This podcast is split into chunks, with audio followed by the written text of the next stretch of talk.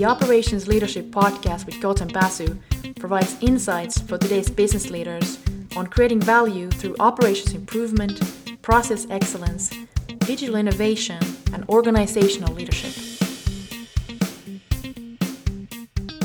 Our guest for this episode of the Operations Leadership Podcast is David Derichs. David is a senior lecturer in the accounting department at Aalto University's School of Business. In this interview, he will discuss the importance of enterprise performance management as a key to bridging strategy and execution for companies. He will also discuss around the key financial and non financial measures, as well as lagging and leading indicators from the enterprise performance management framework. We hope you enjoy this podcast, and if you like what you're hearing, we ask you to hit the subscribe button. Without further ado, here's our interview with David. Hello, David, and welcome to the Operations Leadership Podcast. Hi, Gautam. Great. So, first question would be Could you tell us a little bit about your background, experience, and what got you interested in enterprise performance management? Yeah, thanks for the question. So, um, I have a background in strategy consulting originally. So, for about seven years of my, my career, I've worked for investor support and restructuring kind of topics.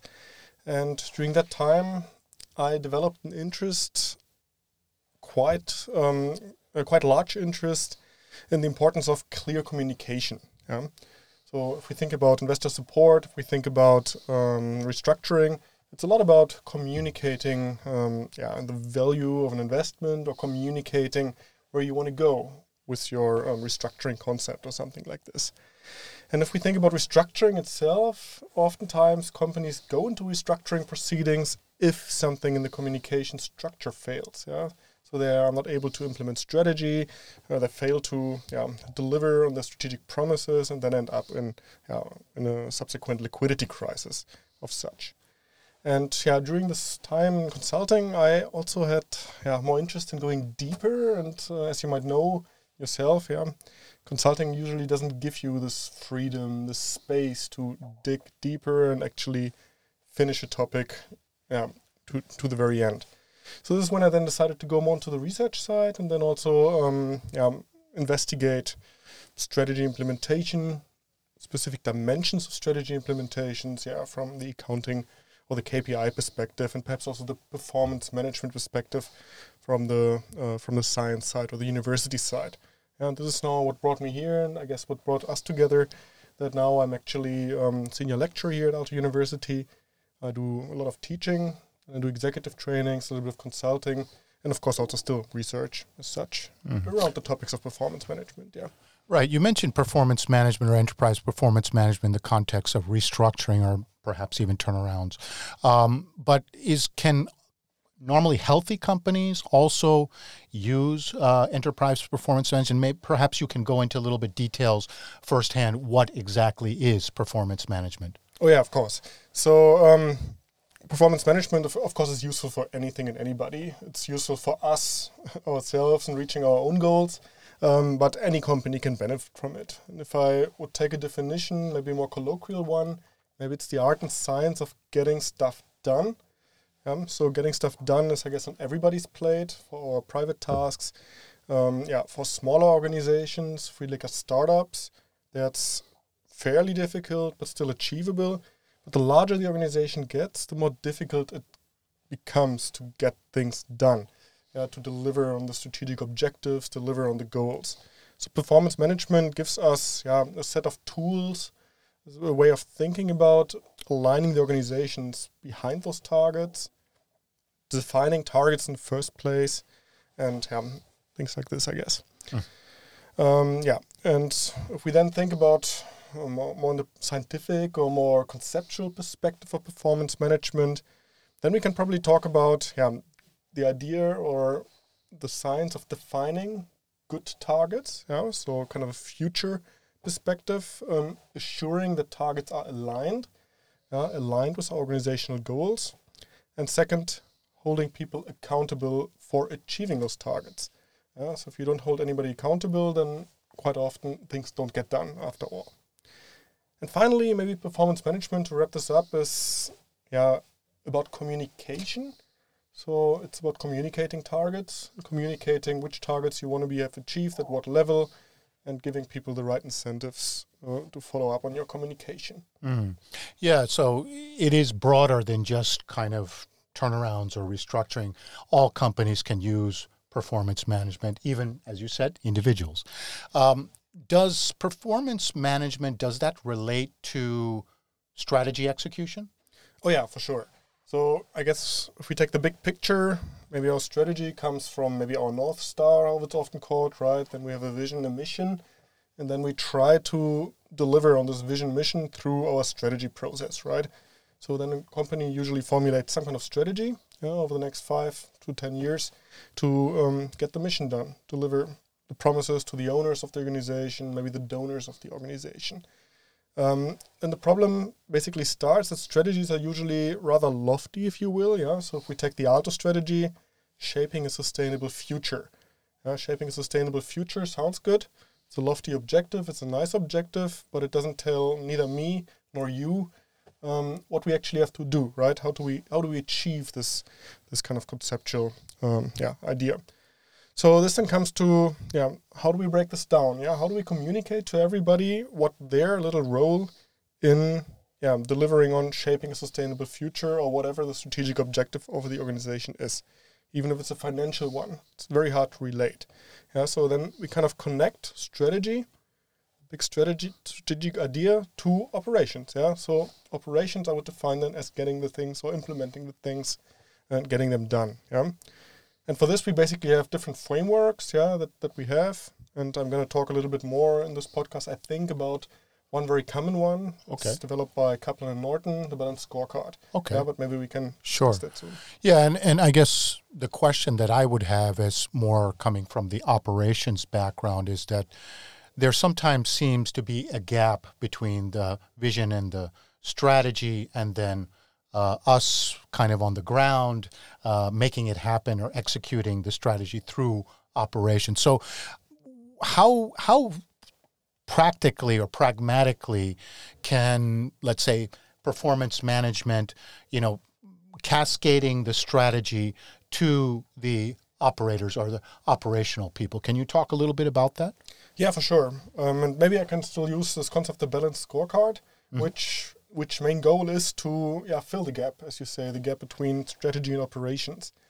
And the main idea is basically we take strategic objectives for many organizations, financial, financial objectives, as you might know, are rarely relatable to actually operations people, uh, people on the ground. And then we try to connect, um, yeah, down to the operations how we achieve our strategic or financial objectives. So if we take the balance scorecard, which is used by many companies, then we can basically um, yeah, disaggregate the problem into a big, higher up, higher level financial perspective, but then trying to understand what leads up to the financials. Yeah. So according to this framework, um, which can then be adjusted and is adjusted uh, frequently by organizations, um, we then connect through the customer. Yeah. So we have to have a happy customer and then we start looking at what makes a happy customer. We look at our processes, the processes that deliver on customer satisfaction, and we become more operational. And finally, we look how we improve our processes, the so-called learning and growth perspective. So basically, we go from learning and growth to having very good processes that deliver on customer expectations, which then lead up to our strategy, our financial strategy. And the main idea is to basically create a framework which uh, outlines cause and effect relationships. Yeah, it's like mm. a framework of hypothesis. It's no exact science, but it's more, yeah, where people managers try to understand how, with very few dimensions, capture the idea of delivering on the strategy. Mm. Very interesting. And um, what are some of the typical financial and non-financial measures that companies use within this performance management um, concept. And maybe a follow up question to that is Do the financial measures capture all that is necessary to drive a company's performance? Yeah, excellent question. So, if we talk about the financial measures, let's go into a couple of different classes maybe. then look at the problems of these financial measures, and then we can come to the non-financial ones and how they perhaps solve some of the issues with that. So if we take financial indicators, I mean the classic one that's probably familiar with everybody is something like a profit, right? Mm. A raw profit, like a profit of a 10 million euros or something. Um, this this can be one of the financial indicators, and the classic one now EBITDA. An issue with this is that profit, for example, lacks perspective, right? So is a profit of 10 million high or low? Who knows, right? So one has to put it into perspective. So the classic perspective is usually sales. Yeah? So one divides profit by sales and there's a profit margin. But even that doesn't tell us that much, um, considering that yeah we, we can deliver on a profit with very little investment, which is very good, very little capital, or a lot of capital, which might be more tricky, right? So the next step would be to take a profit and put it into perspective of the capital invested or the so-called capital employed. Capital employed. So yeah. then we have a ROCE or ROIC kind of ratio, mm-hmm. which is a very classic one that many companies are following and that they're also stating in their strategies and so on. Yeah, and and uh, ROCE is return on capital employed and uh, return on invested capital. Oh yeah, like, yeah, yeah. Thanks yeah. for the clarification. Exactly, and um, yet one other issue is then how high is high enough? And this is where the, the ro, ro, ROIC or the ROCE um, come into play. Um, is it high enough or not? Can you tell me? No, right? We need another dimension. Dimension, if we look at the capital market, that's usually encapsulated by the weighted average cost of capital or some cost of capital that we are using. Uh, mm-hmm. So when we put this into perspective, yeah, so take a ratio like the return on invested capital, put it in the perspective of the expected returns that our shareholders, our owners expect, then we end up with so-called residual income measures, which would on the financial side be yeah, the, the, the gold standard of, of performance management according to many researchers and practitioners. So then we have ratios or um, figures like the EVA, the economic value added, um, residual income, economic profit, uh, depending who you ask, different wordings for this. What is residual income? So residual income is basically it's a it's a fictive profit number, an invented profit number that shows you whether you're generating value. So what is it? It's basically the returns you create, and from that you subtract what's called a capital charge. It's like a conceptual cost, not a real cash outflow, but a conceptual cost that helps us model how risky the operations are of a company and what do investors owners expect from us. Mm-hmm. Um, so maybe we don't go into detail of the exact formula here, mm-hmm. but mm-hmm. yeah, it encapsulates the idea what the capital market expects. And if we set up organizations behind such measures, then um, you you set the organization up to generate value to shareholders. Mm-hmm. Yeah, a famous company that uses EVA in, in everything, or economic profit in everything they do, is for example Volkswagen, who have over the last yeah 10, 15 years um, delivered a quite impressive track record in terms of shareholder performance and yeah market development. Mm-hmm. Mm-hmm. So so again there is financial and then there's non-financial measures so as coming from more of an operations background so we measure things like you know on time in full so if if we let maybe that's a bottom up type of metric how would that kind of cascade up or do you go top down yeah. or bottom up or both? Yeah, thanks. So, yeah, let's let's first look a little bit deeper why we should be looking at this. So, one big issue with financial indicators is usually that they are more past focused. Yeah, to have financials, business has to have happened. Yeah, so when we calculate return on invested capital or profit figure or economic profit figure, then the financial year is already elapsed. So one could argue that these kind of measures they are maybe good to look into the past and maybe uh, measure performance, but they are not so good in giving us warning signals on the first hand. Yeah, are we actually going to achieve them? Yeah, so usually we also want to look a little bit into the into the future, and they're also not very tangible for people in operations. Yeah, how does somebody who works in a warehouse or works in a, in a manufacturing setting relate to a return on invested capital? Yeah, it's a very conceptual figure. So to do this in performance management, we do what's called yeah disaggregation trees, and um, yeah to to break down the logic mathematically. Mm-hmm. Yeah, so just giving one example now. So we can take, for example, the return on invested capital, yeah, and then break this up into, for example, a profit margin and an asset turnover. Yeah, I am. I, I won't go into the mathematical equation now on how to do it, but mm. Um, you could if you want. yeah, I could, but just believe me on this. So then we can already have made this more tangible. Yeah? yeah. So achieving a good return on invested capital means you are profitable or you turn your assets a lot. Like an example of a profitable company would be, for example, Apple. Yeah, they have a very high margin on their products, but they don't sell as much as, for example, another company like Dell, which have quite low prices, lower margins per product, but they turn their assets a lot by selling a lot of laptops, yeah, mm. to many big companies. Uh, this is already more tangible. And then we can go even further, yeah. If we look at the profit margin, then we can start talking about revenues and costs. And revenues we can then relate to sales personnel. Costs we can then go into production, operations, and so on. And then if we talk about the other side of it, the asset turnover, um, then we can also more and more talk about operations. Yeah, mm. so capacity utilizations. Right. So you turn your assets a lot if you utilize your capacity efficiently. So if you don't have to invest in so many assets, and we come to working capital management. Yeah, so right. keeping inventories low, um, and managing our payment flows. Mm. Yeah, no, exactly.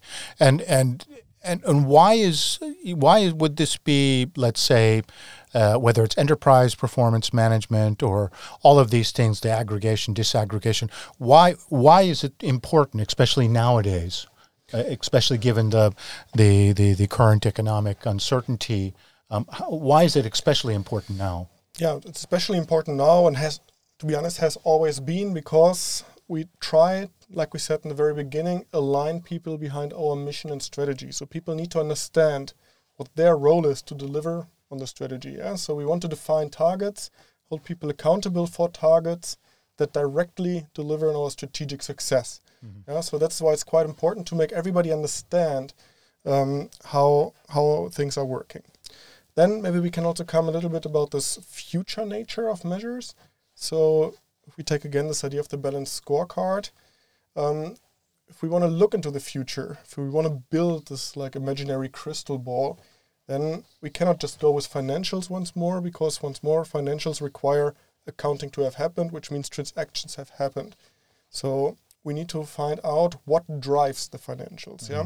So then we can go down in, into different measures. Yeah, measures, non-financial measures like customer related measures. Yeah, typical measures are customer satisfaction. Yeah, satisfied customers very likely translate into um, yeah future sales. Mm-hmm. what makes customers satisfied? Again, we can put other non-financial KPIs below that, lower error rates, yeah, mm-hmm. like response speed, delivery times, like really tangible measures. Mm-hmm. We can directly relate to the customer dimension, which in turn relates to financials. Mm-hmm. And what makes happy uh, good good processes? Yeah, good processes, for example, can be driven by educated employees, yeah, employee experience, these kind of measures, or or or process developments. So measures that help us to yeah, mm. look even further into the future. Yeah, so if right. we hire competent people, then we can uh, make a reasonable assumption that for the next couple of years we might have more customer satisfaction, hence better sales. Right. So, what is the the typical kind of sequencing of these initiatives? Does it start with,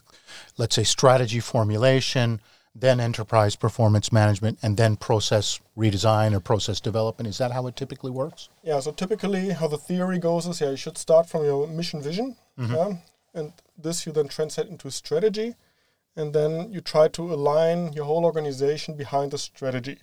Yeah, so it's kind of a top top down process in a way that the strategy is kind of given. And depending how you derive the strategy, we can have a living strategy where you have many stakeholders um, feed into it.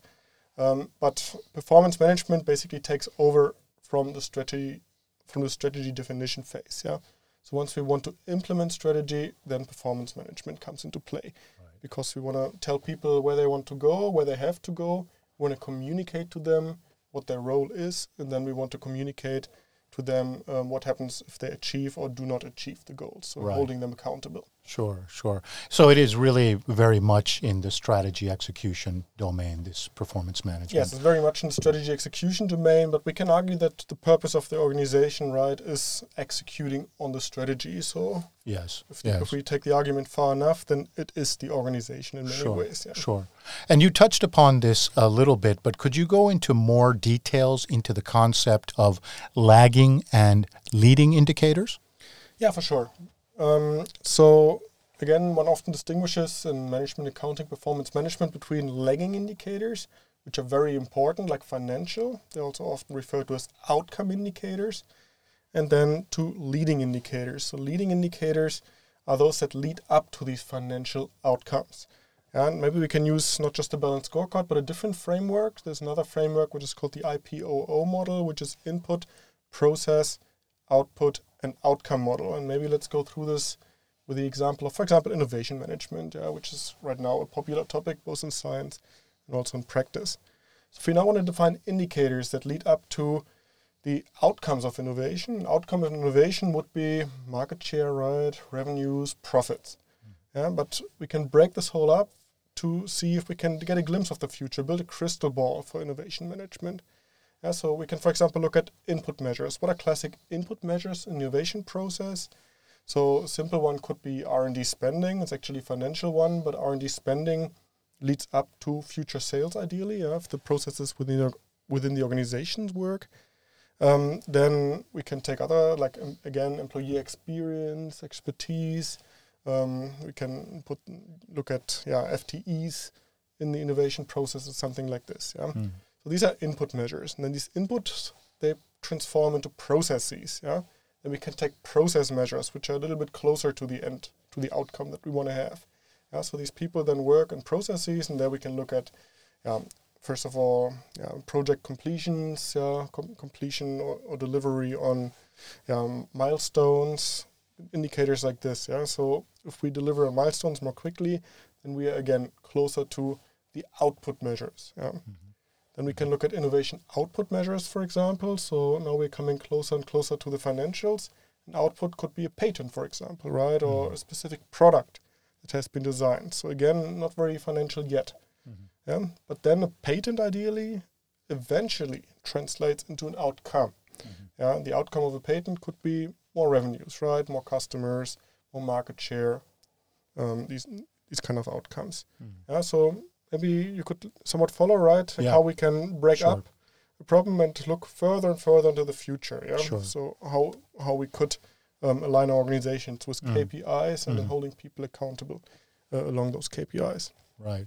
Yeah. It almost seems like there's there's a there's an intertemporal time horizon. You know, from the strategy to the execution, and then there's measurements along the way that link these uh, these various measures. Um, and and further on that, um, I'm interested because I'm thinking about also systems. So when you think about uh, enterprise performance management system, whether they're lagging or leading indicators, financial, non-financial. Let's say that you're more from the operational performance, and there are, or actually, I guess those would be leading indicators. Yeah, mostly process classified them as leading indicators. Leading indicators. Yeah. So, what is the kind of feedback loop uh, to, let's say, the lagging indicators, i.e., financial? And is there a feedback loop and is there a course correction? If something is going wrong with the process, um, does that have a feedback loop to the, let's say, uh, lagging indicators? How does that work? Yeah, so I guess we can now talk about the performance management process in mm-hmm. more detail. Yeah, so yeah. we have a certain target defined for someone. Yeah, be it inventory turnover days or something like this. Yeah, and then um, we arrive at the moment when the target has been achieved or has not been achieved. Yeah, and then in performance management, we talk about two different aspects. We talk about feedback and feed forward. Mm-hmm. Yeah, so feedback is basically something like a bonus. So basically, um, yeah, we look at who we do variance analysis and understand um, who's responsible for the failure or the success and then there's a bonus or some other repercussions. Mm-hmm. It's a feedback, and then okay. the person knows, um, yeah, what has been their role and have they achieved or not. Um, on the other hand, we have what's called feed forwards. The same information based on which we um, arrive at the conclusion of the feedback, we can then use to improve our plans in the future. Yeah, so we take this information and feed it forward to the next planning or target setting process, and like this, we have more exact, more accurate targets, hopefully. Right, right. That's a very interesting concept: feedback and feed forward. I never heard about that before.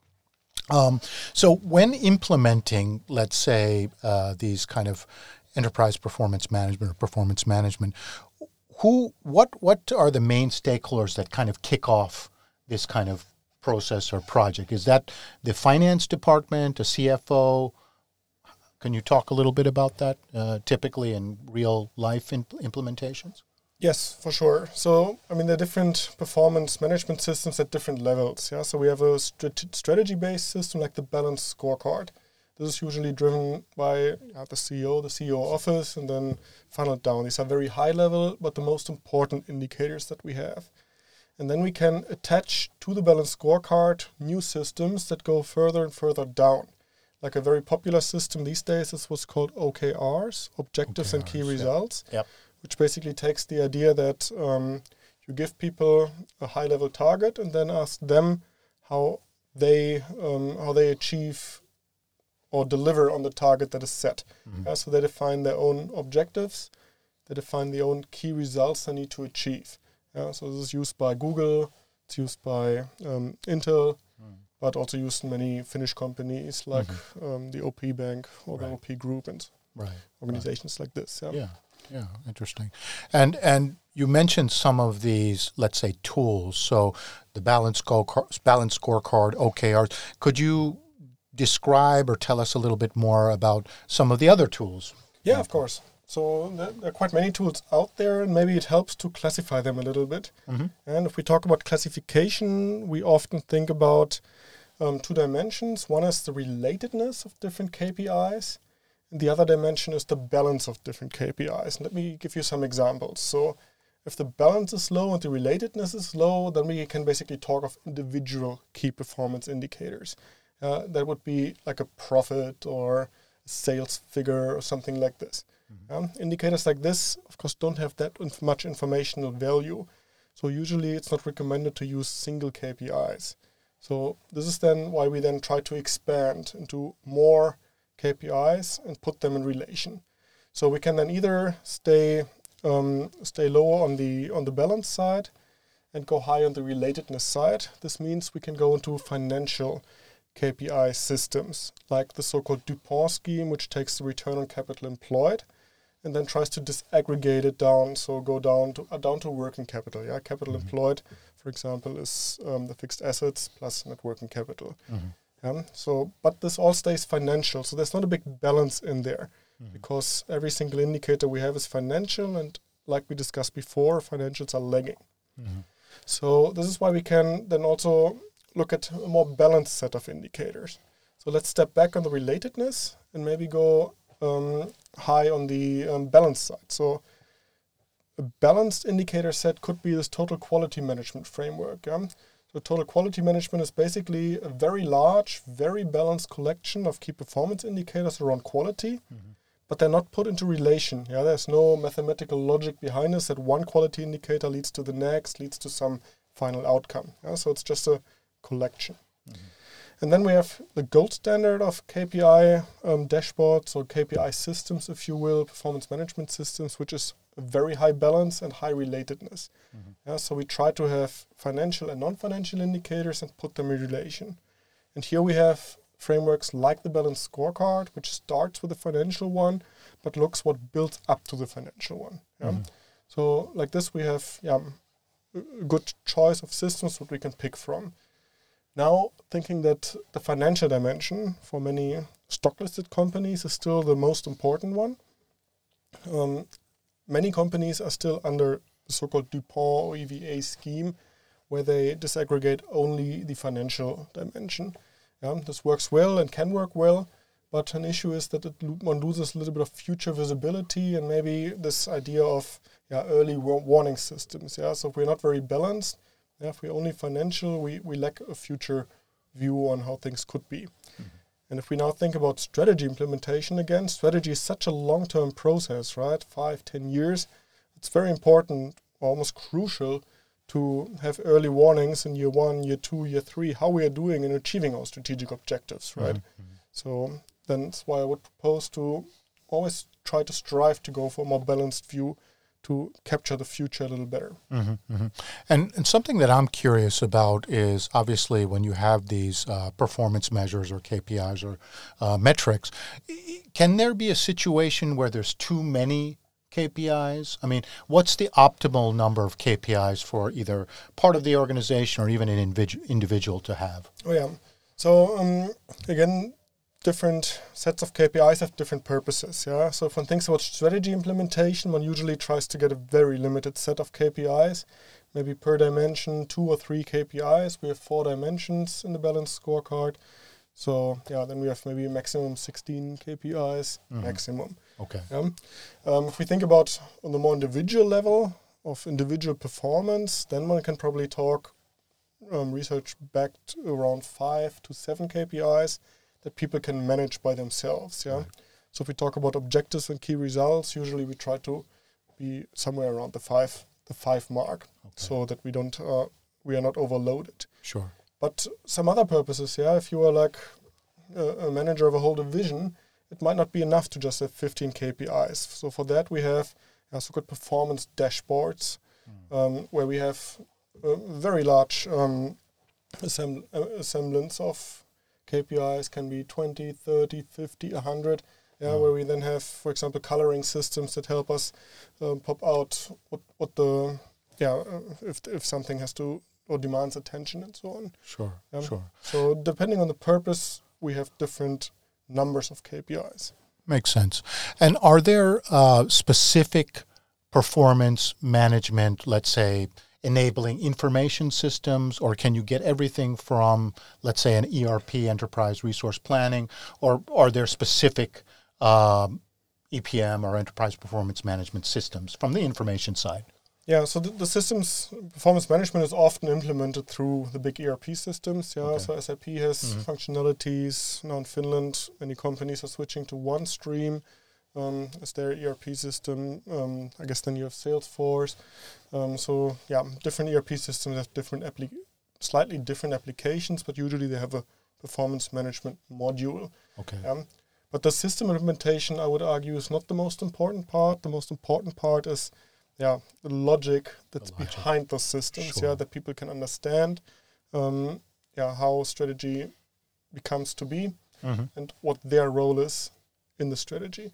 Yeah, how you then funnel that to your employees that differs. Yeah, then you, we can have very low, yeah, low level systems like objectives and key results, which can just be Excel based or even just printed paper based. Yeah, you just put your objectives on the door, and then people see what you're doing and whether you're achieving them or not. Sure. Um, so sure. It, it really depends on which organization we are and how big it is and what approach they take. Yeah. Right. And you also mentioned quite a bit about the organizational component. So when you do uh, performance management implementation, um, the responsibilities and the accountability, does that require um, change management? Yeah, for sure. I mean, performance management itself is can be a change management tool yeah, because we define targets to deliver on the targets. Yeah, but um, also implementing a new performance management system um, yeah, can have quite severe consequences to the organization. Yeah, so nowadays many companies are switching to agile. Especially many banks have switched to agile quite recently. Mm-hmm. Agile is like a very low level, um, low hierarchy kind of organizational form, which yeah. its own performance management ideology, very close to this objective and key results OKR frameworks. Uh, where um, people define their own objectives and key results and try to deliver on them. And, and these change management processes um, can be challenging for organizations, especially in a bank. If you try to remove hierarchies, take people's titles away, and so on, it might lead to people actually leaving the organization, being dissatisfied. So, depending what system one chooses, one has to be very careful. Yeah, is the organization ready for it? Mm. Yeah, again, if we think about obje- objectives and key results, um, if, if we take a very yeah, bottom up framework, one also needs employees that are quite independent, yeah, that are able to define their, their targets, that are willing to do it, yeah.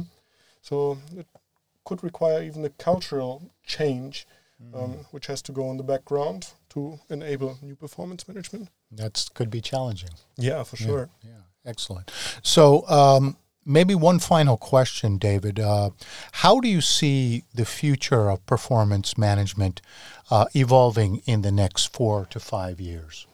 Yeah, so future of performance management is now, I think, at a quite exciting point of time because we have very many digitalization supported um, applications in performance management. Yeah, so digitalization, AI, machine learning has quite some big promises in yeah helping us to uncover new relations between KPIs. Yeah, so if we want to see what delivers on our strategy, we have more data available and new algorithms available that can point and hint us at what leads up to what and what helps us deliver on the final and end strategy.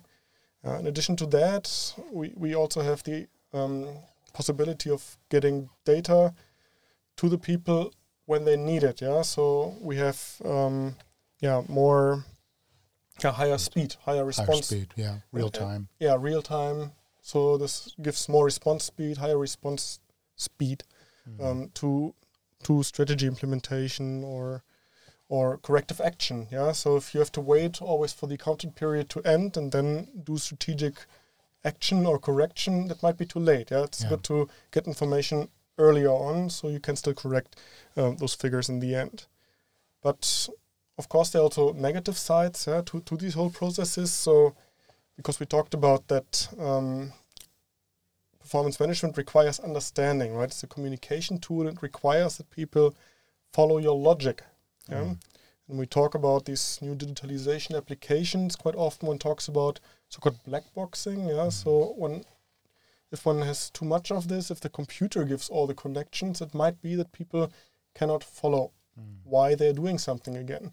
Right. This then leads to the situation before performance management where again nobody knows why they are doing it. This can reduce motivation.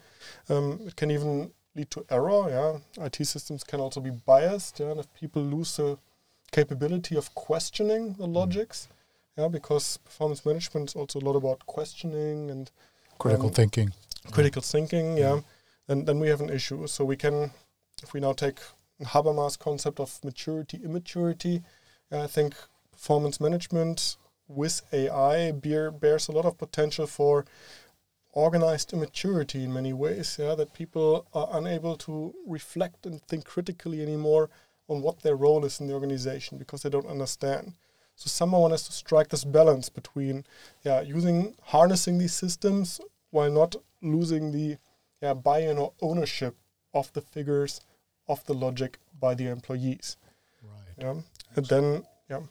Yeah. So um, yeah, this is this is fascinating. I mean, I, I didn't realize that this uh, performance management was so broad uh, and connected. You know, the strategic uh, to the operations in a very nice way. So, David, I want to thank you so much. Uh, this has been a fascinating interview. And uh, where can people uh, get a hold of you or get in touch with you if they want to are interested in your work? Yeah, th- thanks for inviting me. First of all, it was really great to have this discussion. Um, if people want to be in touch with me, I mean, they can reach me through my Aalto email address, david.derichs at aalto.fi. Um, and I'm happy to engage in further discussion, of course. Wonderful. Thank you so much, David. Thank you.